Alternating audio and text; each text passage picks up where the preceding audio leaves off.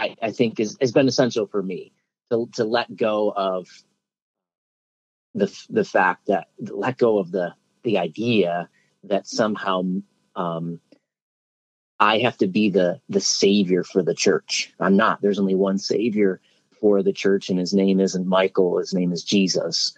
And so for for this flock or any other flock, just to bring these these concerns, these questions that weigh in our minds to him, and a lot and let him lead. Welcome to the Stream Roots podcast, where you'll learn how God's unchanging truth can be applied in our ever changing world.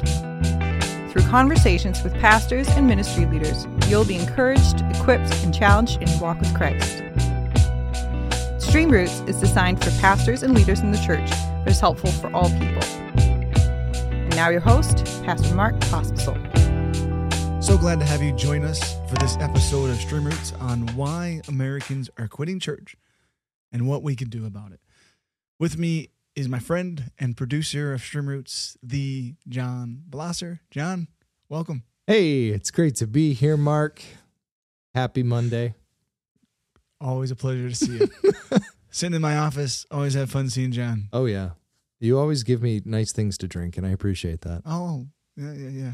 I'll give you a spindrift after this. It, we uh, we had a barbecue at a friend's house yesterday, and I had to stop and get some pineapple spindrift. Oh, nice. you spoiled me that last time. Yep, it was yep, really yep. great. I love my drinks. Love my drinks. Uh, today we have with us for this episode of Stream Roots, Pastor Michael Bresnell. Michael is the pastor of Mayfair Mayfair Bible Church in Flushing, Michigan. Uh, he holds a Master's of Theology from Dallas Theological Seminary and is, is in year three of his Doctor of Ministry program from Talbot School of Theology. Michael, welcome to the show. Can you tell us a little bit about yourself? Well, thanks for having me participate in this conversation. It's good to spend time with you guys this afternoon. Yeah, so I have a beautiful, amazing wife, and we've been married for almost 14 years.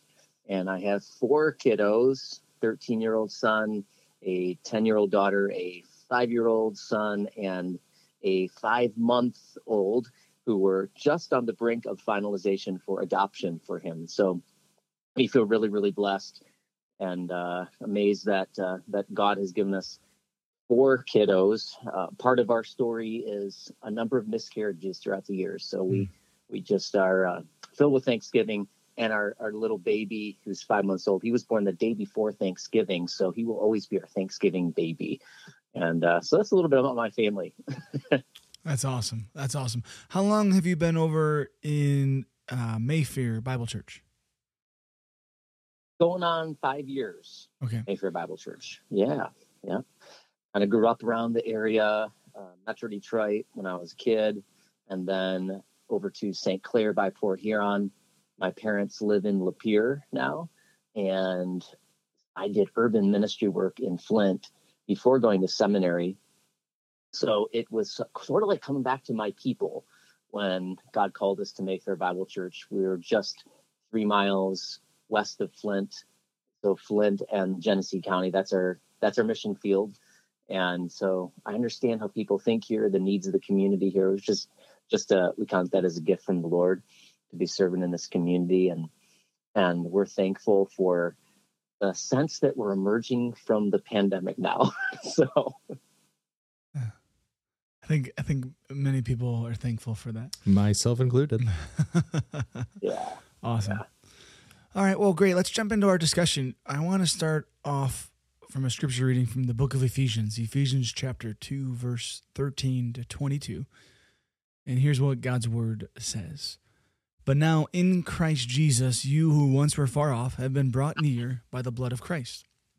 He himself is our peace, who has made us both one and has broken down in his flesh the dividing wall of hostility, by abolishing the law of commandments expressed in ordinances, that he might create himself one new man in place of the two, so making peace, and might reconcile us both to God in one body through the cross, therefore thereby killing the hostility.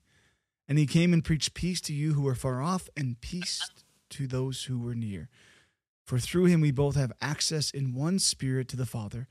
So then you are no longer strangers and aliens, but you are fellow citizens with the saints and members of the household of God, built on the foundation of the apostles and prophets, Christ Jesus himself being the cornerstone, in whom the whole structure being joined together grows into the holy temple in the Lord. In him you also are being built together into a dwelling place for God by the Spirit. This is a wonderful passage about God's vision for the church, the local church, the life, unity, and joy that the Lord designed for us together as children of God, filled with the Holy Spirit, Jesus Christ being our chief cornerstone on which everything is built.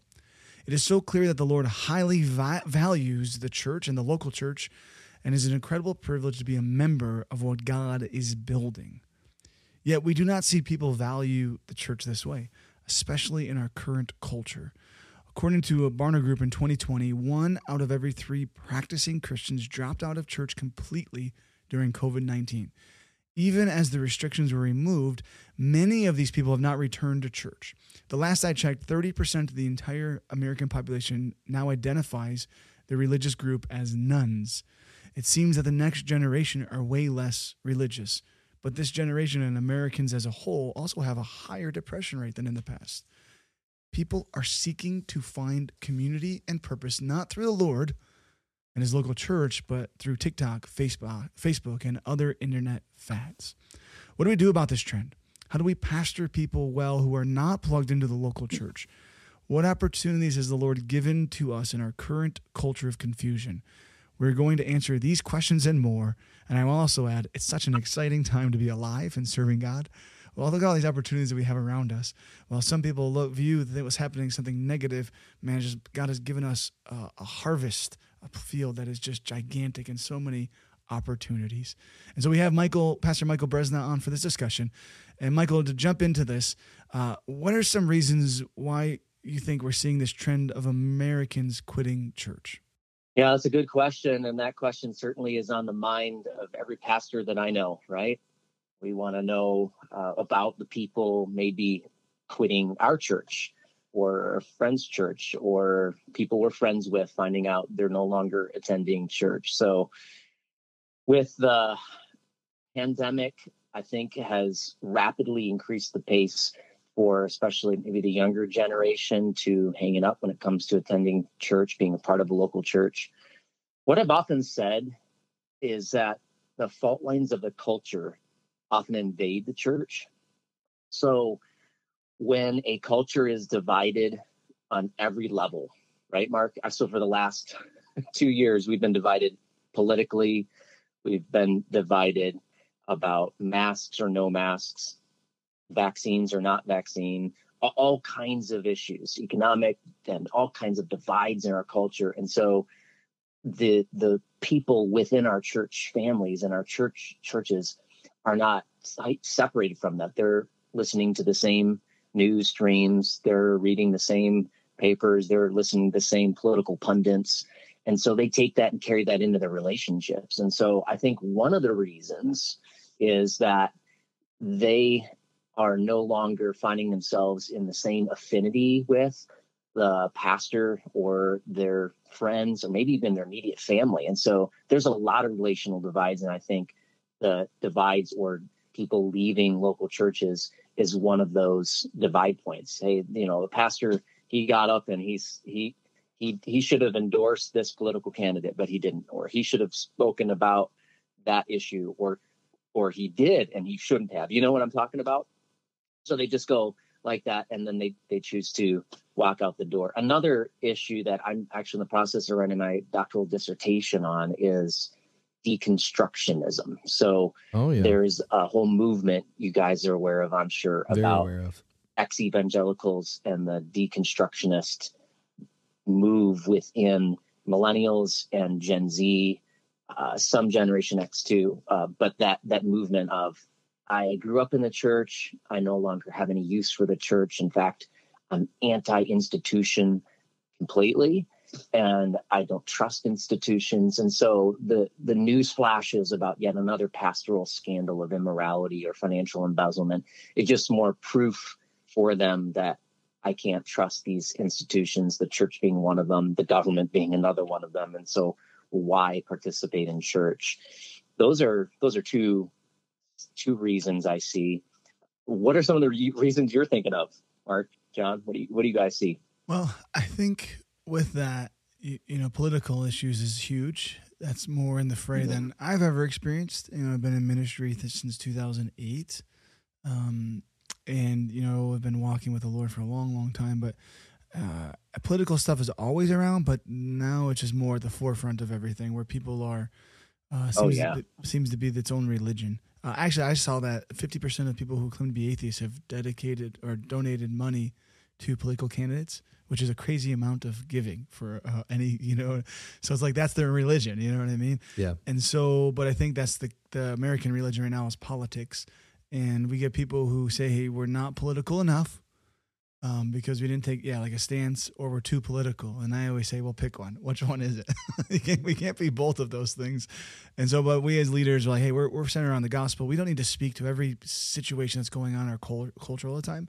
Uh, we have the word of god that transcends those things. And while there is times to speak yes uh, how that how the gospel subverts those things. But uh, we want to be above that. But that, that's that's one of the things I see, and then I also see people who quit church because they're lazy. Um, I think some people have quit coming to church because they found different communities, um, or they got disconnected from COVID stuff, um, or they. We we actually picked up a lot of people from our church because we were doing stuff during COVID. Yeah, and they're like, we are, you know, we were going to, and I don't want to uh, disparage anything else, but uh, like our churches didn't do anything. And so, not that we want to ever steal people from different churches, it was like we just wanted to be part of a community that was centered on the gospel. So, so those are yeah. some of the things I saw. Yeah, I would I would agree with you, Mark. Um, I know that the the popularity of you know deconstruction, uh, deconstructing your faith has become. Uh, you know, ever so prevalent in our society and you know in our church communities. Um, I would agree with you. I think that um, a lot of the fringe people in our churches have um, have allowed COVID to be a convenient excuse for them to stop coming, and um, you know, uh, allowing themselves to to join different communities. I think is is exactly what's happening, um, and and I would agree with you also with um, with with the politics aspect of it as well. I think that this current um, we'll call it like a political climate, I guess you could say. It's the most polarizing I've ever known of. And granted, you know, I'm I'm relatively young, but you know, it's it's it's just like you're either this or you're that. Like there's no in between. And if you're that, then I can't be a part of your community because you are the devil. Like regardless of what aisle you fall on. So no thank you. Yeah. Yeah. Yeah. I think that on a maybe a little bit deeper soul level with people that I know love Jesus and would say, Hey, I, I love the church. But when it comes to the church being viewed as the people that I'm family with, when they are around or live within a culture where everybody's angry at everybody. So they, they turn on cable news and the the syndicate they're screaming at each other on the news you know everybody's angry there's vitriol and so that kind of trickles down into if somebody disagrees with them on Facebook, they have a dispute. And I've seen this across all generations within, I'm going to say maybe our church and a lot of other church church folk, but they get on Facebook or some other social media platform and they get into sparring with each other with fellow church members. And then they think, wow, if I come together with the local church, I'm going to see that person who I was just arguing with at a great level, you know, out in public on a social media platform. And, and so there's this conflict and and chances are they haven't reconciled, maybe they won't reconcile. And so I think there is some of that where they they then choose to disassociate fellowship because they just don't want to deal with these these skirmishes. You know what I'm saying? Um, yeah. I think that another another issue is people thinking um, they simply don't need in-person worship experiences. So that kind of gets back to you, Mark. You were saying you use the word lazy. Um, maybe there, maybe people are are thinking um, sell church. You know, a, a house church. I'll just do church in my neighborhood with a, a small collective of a Bible study, and um, maybe picking up a couple books by by authors that maybe push that kind of house church movement, if you will. I'm not saying that's good or or bad. Um, there's certainly some benefits to to obviously ministering in your neighborhood, but moving out of the institution to just a uh, a, a, small group kind of ecclesia. I've, I've I know people who've made that transition, so they're not necessarily quitting church. Back to your original question, but their expression of church, they're just I think now they're reevaluating everything in light of the last two years. Maybe reevaluating some of their ecclesiology, evalu- reevaluating their politics, reevaluating uh, where do I want to do this church thing. So we've we've we've worked through some of that too. Yeah, yeah. And when I if I can just add clarify something real quick, I think some people stayed away from for COVID because of some legitimate reasons. They were high. Uh, uh, they were high risk. High risk. Yeah. And other people Absolutely. stayed away because it, you know maybe they were they thought they were high risk and they went to each his own whatever. Um, but i'm saying like people who stayed away and then they're starting to go to music concerts.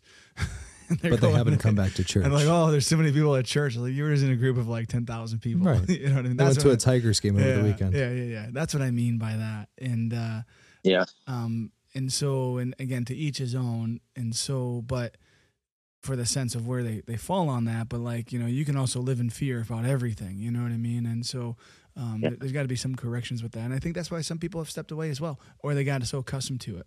So I've had people in our church yeah. who are like, oh, I'm just used to making the coffee at 8:30 now, you know, and and I'm at I'm at home, and it just was so easy. But it's like that's great, but we need you here, you know. Like there's places to serve, not just to to consume. And uh, good. All right. Um, so I saw you you mentioned you were talking about something before this this about the Christianity Today had a helpful article called 200 people left our small church. Uh, can you comment on that?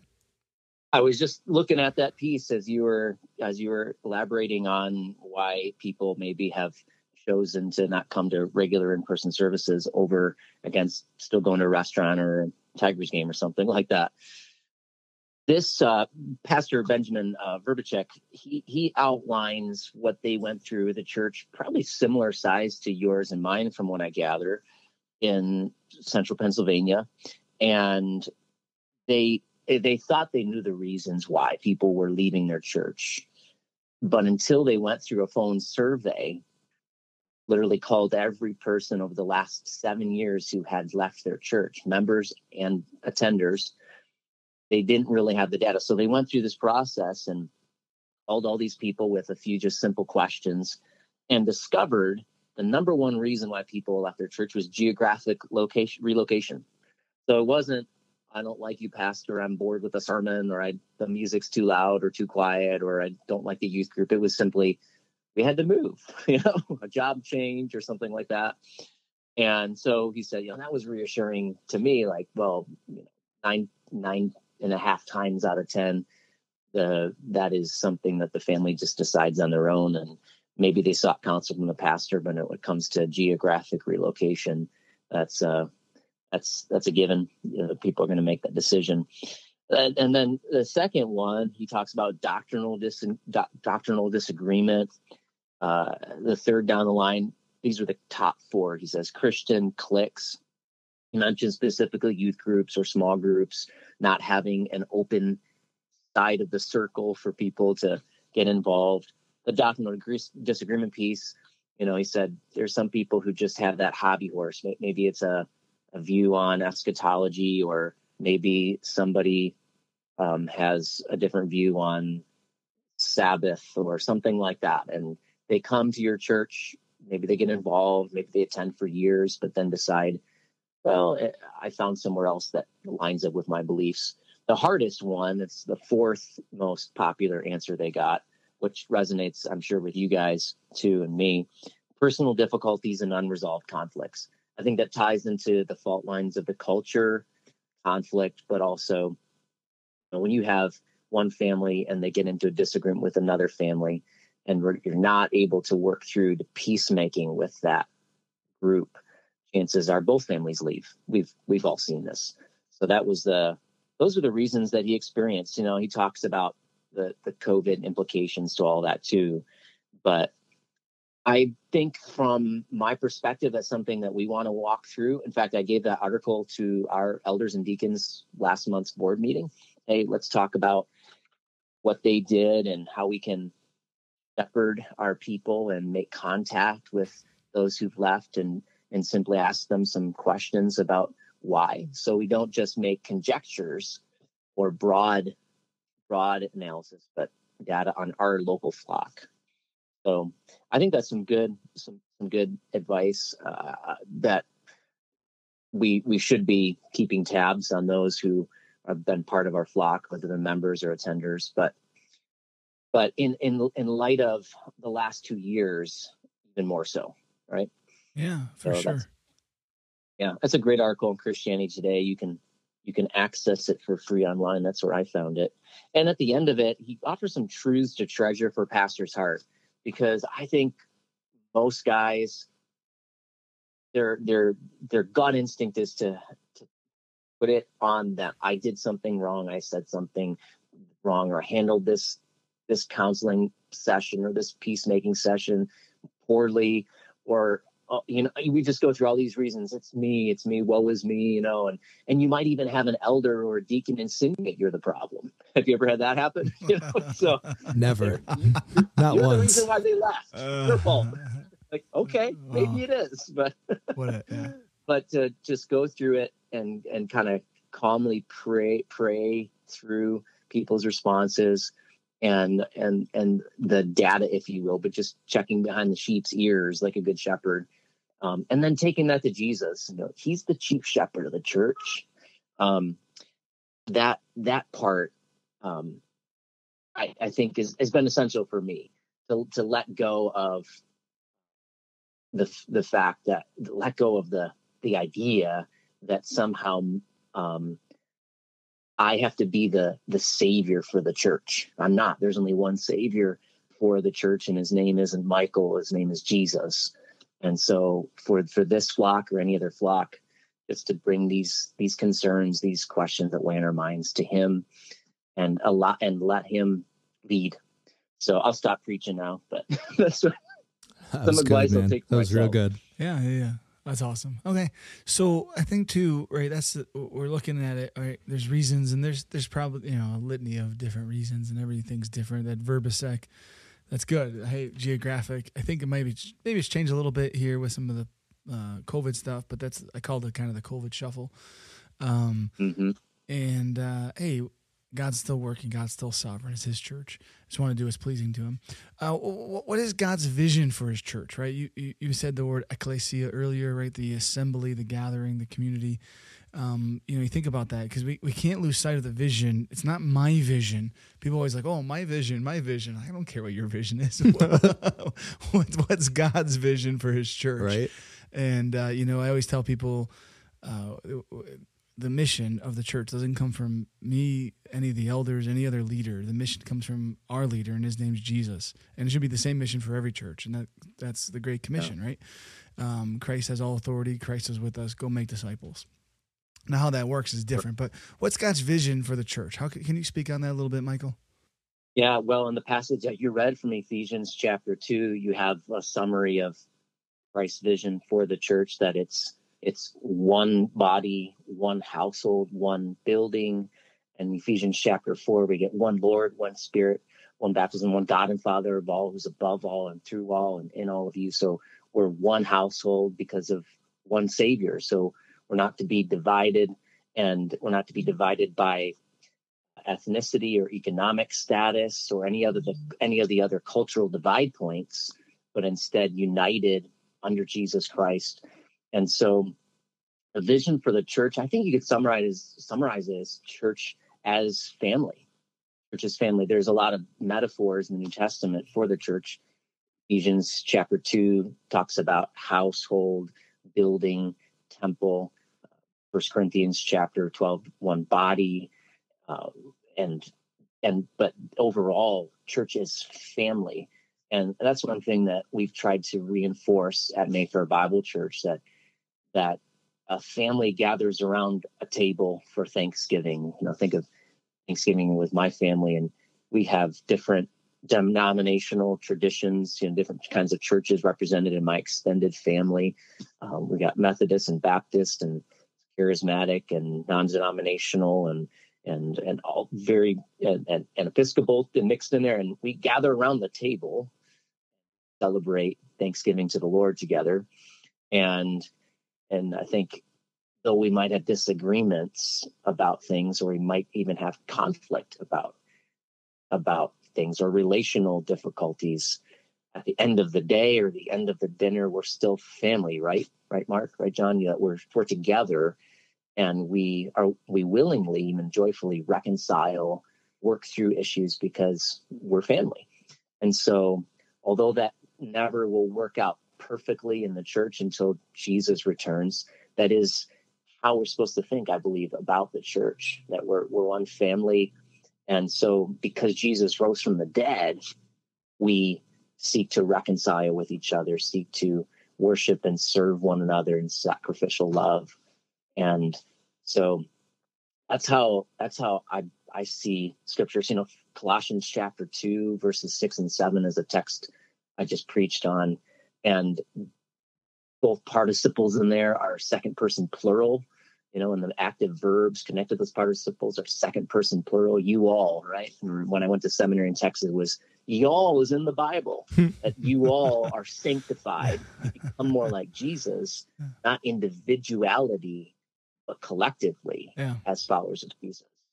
And and we miss that, which is I mentioned to you earlier. This this book just published in the last two years. So within the pandemic, it was published by university.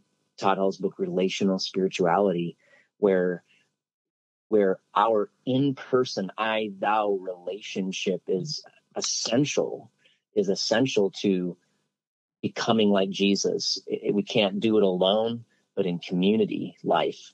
Uh, it doesn't happen in solitary life, but in community life.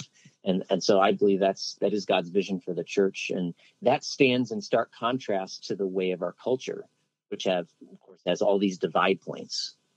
Um, and uh, I'm excited about actually what the pandemic, under God's sovereignty, has done to kind of push people. I think in the last year uh, in suffering and sorrow or in need financially uh, um, toward each other, even though it might be easier to to maintain a presence just on social media, but in some ways.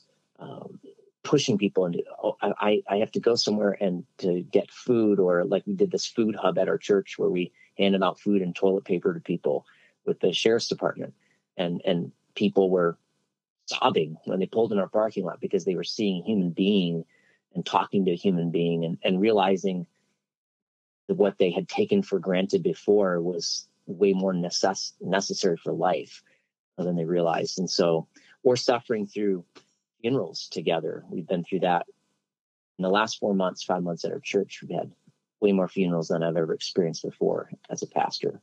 And so that's kind of pushed us into ooh, we do need each other. Um, so that that I believe is where we as pastors continually need to encourage each other and to do a they become like Jesus together, functioning as a family. How have you guys kind of seen that in your local churches um, play out in the last few months? Yeah, that's good. So one of our core values at our church is being unified as God's family comes right from John 17, one of Jesus' last prayers, is that yeah. the church would be one, even as Father, you and I are one, that they'd be one in us, right? And that, that's a power, that's an amazing thing to think about, and how unity and the idea of familyhood inside the church tends not to be that way. Um, and so we, we really push for that. That's a huge part of our community. It's part, I think, it's part of our culture of our church. Uh, you know, we do for our church, we do a brunch once a month after every each service we do, and it's just great. We want to mm. cultivate that with our Bible studies, with our small groups, and things that we do. Just hey, this is a family. Like we don't. This isn't something I come check my box on Sunday morning and take off. Um, but this is like, hey, I'm I'm a part of something bigger than myself. I have something to contribute. Uh, I get to be part of this, and and and there's people to help me when I'm in need, and so um, you know we gather around Jesus at the center of that. So so that, that would be Mm. our you know seeing God's vision come through in our church. I love what you're doing with having the brunch. So that's you said that's once a month or every other week you do a once a brunch month. together. It's a whole church. Yeah, after each service, it's it's awesome. So we got a patio at our church. Our building's kind of there's no land anywhere. There's no green. There's like the smallest green space. Uh, we're next to a bowling alley and a car wash, but uh, we love it. And we got a patio that we use, and we fill it up, and we have a huge garage door for our atrium that we open up uh, in the nice times, and uh, people hang out. And so uh, we, we, we probably get maybe seven, usually about seventy percent of people from service stay and eat food, and and uh, usually about an hour, hour and a half after service gets done, people are still gabbing away. it's like I'm ready to go take a nap, guys. Gotta go sleep off all these carbs I just ate. but that's just, that's It just says it's good though to eat together. You know, it's Yeah. biblical. it's biblical. well, it's just a small. It's just a small thing that we, you know, that this is part of our culture of our church, right? To cultivate these relationships. You know, the, the first thing God says it's not good. It's not good that man shouldn't be alone. Yeah. And you know, COVID and all of these lockdowns and restrictions, and all this stuff, just exacerbated all of these issues because we're so isolated and you're stuck in your own thoughts, and then you can convince yourself of anything, and then that's where all this stuff comes up, and it's like, man, I need to be with other people. John, what about you? Yeah, I think we need each other. so philosophical. Yeah, thanks, man. no, we were uh so our church will not as frequently will do um we'll do either like a church potluck. Uh the problem with ours is um mostly where to do it. We have the land, but our building is it, it's it's not equipped or set up to really host that many people.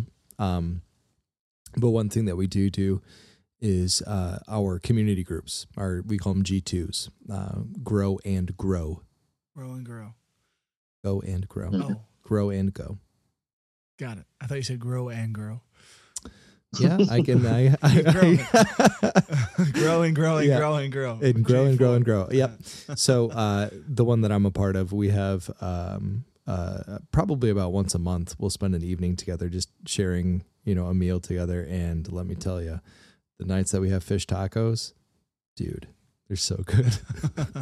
but yeah, no, I love, I love our, uh, I love our church. I love our community. Um, you know, you guys nailed it on the head earlier with, you know, we're we're a family. We're we're a family united under the blood of Christ, Amen. and um, you know, there's sometimes are family disagreements, and you got to hash them out, and you know, you love each other through it, and that's you know one of the amazing gifts of offering each other grace through all of that. yeah, love it. Yeah. yeah. Love it. All right. Hey, Michael, what are some practical things we can do to pastor people back into the local church? And, and I think this is the money here. We, we identify the problem, the trends, things happening, God's vision uh, for this unified family.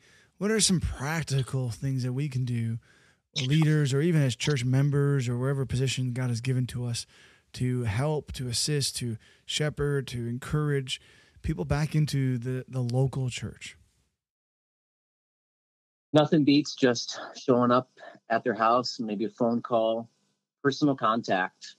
That's what we're trying to do. Or if you feel like, boy, that might be awkward to just show up at somebody's house, that's obviously a generational thing too. Older folks aren't going to mind that as much. People my age are going to be like, why is this person standing at my front door? You know, but uh, writing them a letter. We don't do that anymore as a culture. So write a write a card and, and I have a friend in Fenton. He purposes to write five note cards a day to his flock. Oh. And so he, he pretty much I think goes through the membership roster probably every month and uh, gets through that. Everybody gets a card from him. I think that's really cool. And I'm thinking that means a lot to people. One of my mentors, a guy named Ken Pierpont, pastors uh, Bethel Bethel Church, Bethel Baptist Church down in Jackson, Michigan. Key purpose is to pray through the membership attendee director directory every week, pray through every person by name every week. And and so out of that flows this natural connection. So as he's praying, oh, that person, huh, I, I better reach out to them. I better give them a call. Or maybe I should stop by that person's house. I haven't seen them in a while. So just that basic level of shepherding. I also want to add too, which goes back to the second question, but ties into this, that we also don't want to be a cult, right? So there is an exit door. I've said if your church doesn't have an exit door, it's a cult. And so keeping a kingdom mentality it's important. It's the grand sheep shuffling year of the century, right? But people, uh, we, we, should teach them how to lead well when God calls them elsewhere. Yeah. Recognize some people are going to be better discipled elsewhere. Maybe they've been a member of your church for 30 years and you've been trying to, maybe God's been trying to get something in their head, into their heart for 30 years at your church, my church, and they haven't been hearing it, but they go somewhere else and suddenly it's new place, new voice, new environment, and they receive it there and they grow. So yeah. that um, that's important too. I like that. But yeah, I like how you said I that think, real quick here. I like that. Yeah, every church needs an exit door. Uh, I like that. Yeah. So you know, be at peace with people, love people, but hey, I'm just glad you're going to a, a church. I'm, I'm glad you're walking with Jesus, and uh, and that's okay. Yeah, you know yeah. what I mean? And so, good point. I think recognizing some people have been really hurt and wounded by the church and and owning that up if it's your local church is really important. I think especially for people between the ages of 25 to 45. I've spent a lot of time with folks over the last couple years wounded people, wounded by some churches, um, some locally, some across the country and and they are they have quit church and so i think the way maybe to as you as you said pastor people back into the local church whether it's yours or somewhere else you know ultimately it's it's god's church god's kingdom. So if they're in a local assembly that preaches and follows jesus we're happy we're praising god. But but owning up to the fact people have been really hurt and wounded. And and so I think our knee jerk reaction might be to say, well, yeah, maybe they just watch online or maybe they're, you know, they're in conflict like our culture. Some of those things might be true, but for others, legalism or or some abuse scandal or some other form of you know abusive religious system happened in their life and they're struggling with their faith and so i think reaching out to those people or making it known as a local church that you're a place for healing and for people to be gently welcomed in and not coerced into doing something, but rather I find people who come to our church wounded from past church experiences just need time and safety and gospel. I, I borrow that from Ray Ortlund Sr., you know, time plus safety plus gospel, and just let them heal in the healing balm of God's grace uh, and and helping them walk through that. I think those people then over time will become active participants in the in the family, as you said. But it, there's a I think what you guys are saying about eating together, that's a great entree to people, pun intended, I guess. but like, hey, we're having a meal. Um, I'm challenged by a guy who I don't agree with everything Michael Frost or Alan Hirsch says. I know they're buddies, and Michael Frost from Australia, he's written a lot in the missional church, but he's been pushing this thing with Alan Hirsch about church as a as as as a dinner, like church as um, basically having dinner church, and they're trying this in the UK. So having the church built around a meal at, literally every week. And I'm like, hmm, there's something to that. There's something to that. I think for the younger, unchurched or de-churched generation, maybe there's something to that, especially maybe post pandemic. So I don't know. What do you guys think about that? I don't know. to be honest with you, I uh, I mean, it would be a great way to do community outreach. I think, especially if you're in a in an area where you're gonna have people come out for something like that. So, you know, you mentioned that you're you know involved in the Flint area. I would I would think you know Flint, Pontiac, Detroit area churches, you know, just to name some in in Michigan, would be more um, willing to come out to an event like that. You know, most of the most of those examples are already you know city oriented people who are used to being in close proximity to one another um, you know I, I think that that would be more advantageous than trying to do something in uh, perhaps a more rural environment um, i mean i'm down to break bread with anyone so you know if you want to invite me over and have some fish tacos like that's great let's do it Yeah, yeah. I think I'd rather have pit barbecue, but that's just me. i'm down with barbecue too that's fine yeah, it seems. Yeah, I think things change, right? Contextualization, but the message doesn't contextualize. That's the same, and the Yeah. way we communicate, yes. Um, there's a great book called "The Gospel Comes with a House Key" by Rosaria Butterfield, and she was a professor, a lesbian professor at some liberal university. I forgot what, what it was, but she would when a meal at a pastor's house, he would have a meal, weekly meal, and she just came as a guest, kind of almost like a you know, hey, let me show how stupid these Christians are. Right. And she became part of the community, and that's how the Lord called her to himself, and con- she was converted to Christ. And so I, I think those are good things. I'm not opposed to any of that. Um, I think it's so easy though to be like, hey, I had my meal with my friends, and you know that was our church. So I, I would I don't know Michael Frost really well, or or Alan Fursh or whatever his name is, um, but I wonder what what that means. And and when I look at um, what the God's vision for for it, you know, Acts gives us a lot of great things. You know, Corinthians 12, 13, and 14 really show us some of the local body of gathering and what that looks like and using the gifts and the meal. Yeah, there was a meal at some sort for the Lord's Supper, and that's what they would have, and they would eat and drink. And so these are great things. So um, I, I'm not super familiar with that their ideology for that, but hey, I'm all for meals, and I think those are good. And uh, I, I think though what you hit on, if I can just come back to real quick, is reaching out is huge. So having a phone call, going out for a meal with somebody, talking to them, hey, what's going on? Um, where you at? You know what I mean? Like you need to be back, or hey, let's find a place for you to connect into. That just goes a long, long way. Not burning bridges, not assuming. I feel like so many times we, especially as pastors, we kind of assume the worst. Like we did something wrong, or this Mm. person's really dumb, and uh, but mm, things tend to be more gray and difficult than that. And so, reaching out and talking is a great way to bridge that and pastor and actually shepherd people. Yeah. Um, and just to add to that, Mark, I think I think it's also important to make it personal. Um, Mike, you brought it up earlier that um, you know the act of writing a letter, like a handwritten letter. I think that that's way more personable than, than shooting someone a message on Facebook or Instagram or whatever.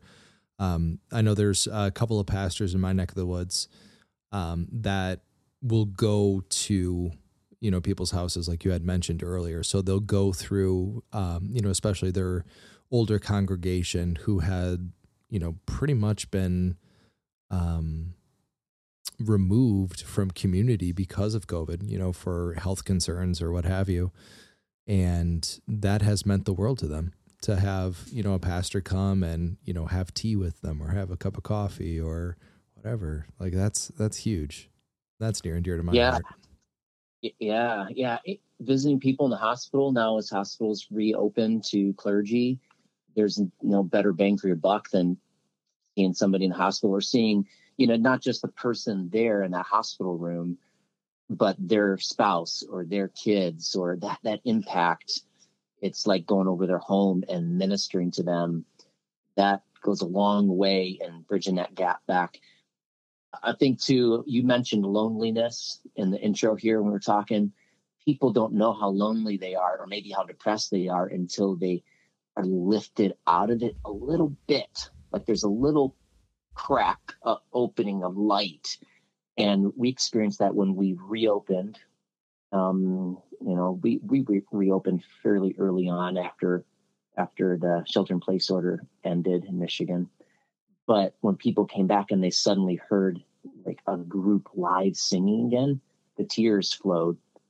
So how to think about opening up environments or opportunities for people to to to experience a, a, relational interaction again and they realize oh i was lonely or oh i really was and and i, I or i was I, I, am depressed and but i sense something that is like lifting me out of it for the first time um, whether that's having a potluck a brunch going over their house or you guys said you know have going out for a bite to eat just working on that visiting them at the, at the hospital um, they start to feel again I think some people maybe have grown numb to things and don't even realize it.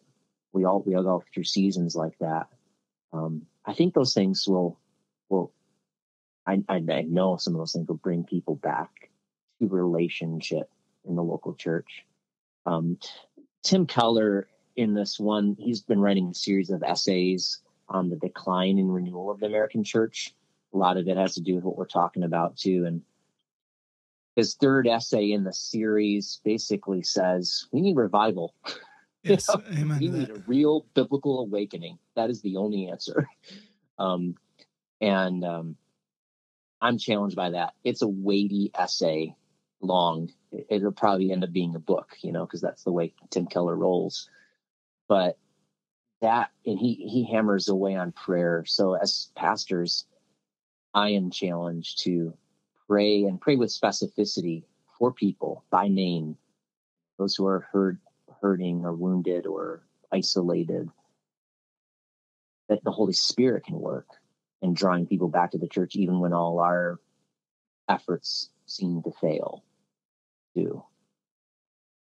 That's what what what uh, I was just reading that article again today. That's what I was challenged to, to do as well. So, yeah, Amen. Awesome. Well, hey, th- thanks, Michael, for joining us for a discussion. Anything else you'd like to add? Oh, it was fun. It was fun to hear what you guys are working through with your congregations and go through these questions. Um, it's it's nice to know other guys are processing some similar needs and and um, and it was great to hear how you guys are doing right now in your church after Easter. I sense a uh, an excitement in our church and then you guys as well. So that's encouraging to me. Awesome. I really appreciate the opportunity. Yeah, yeah. Well, praise God. Thanks for your time, your wisdom, and insight. Great to have you on the show from Flushing, Michigan. Um, it would be great to have you back on at some point in the future. Really appreciate your time. Uh, I'm going to sign off here. Stream Roots is a production of Barnabas Ministries. You can learn more at barnabasministriesmi.org. That's barnabasministriesmi.org. If you find this podcast helpful, we encourage you to subscribe and also leave a review and rate our podcast, maybe even tell a friend.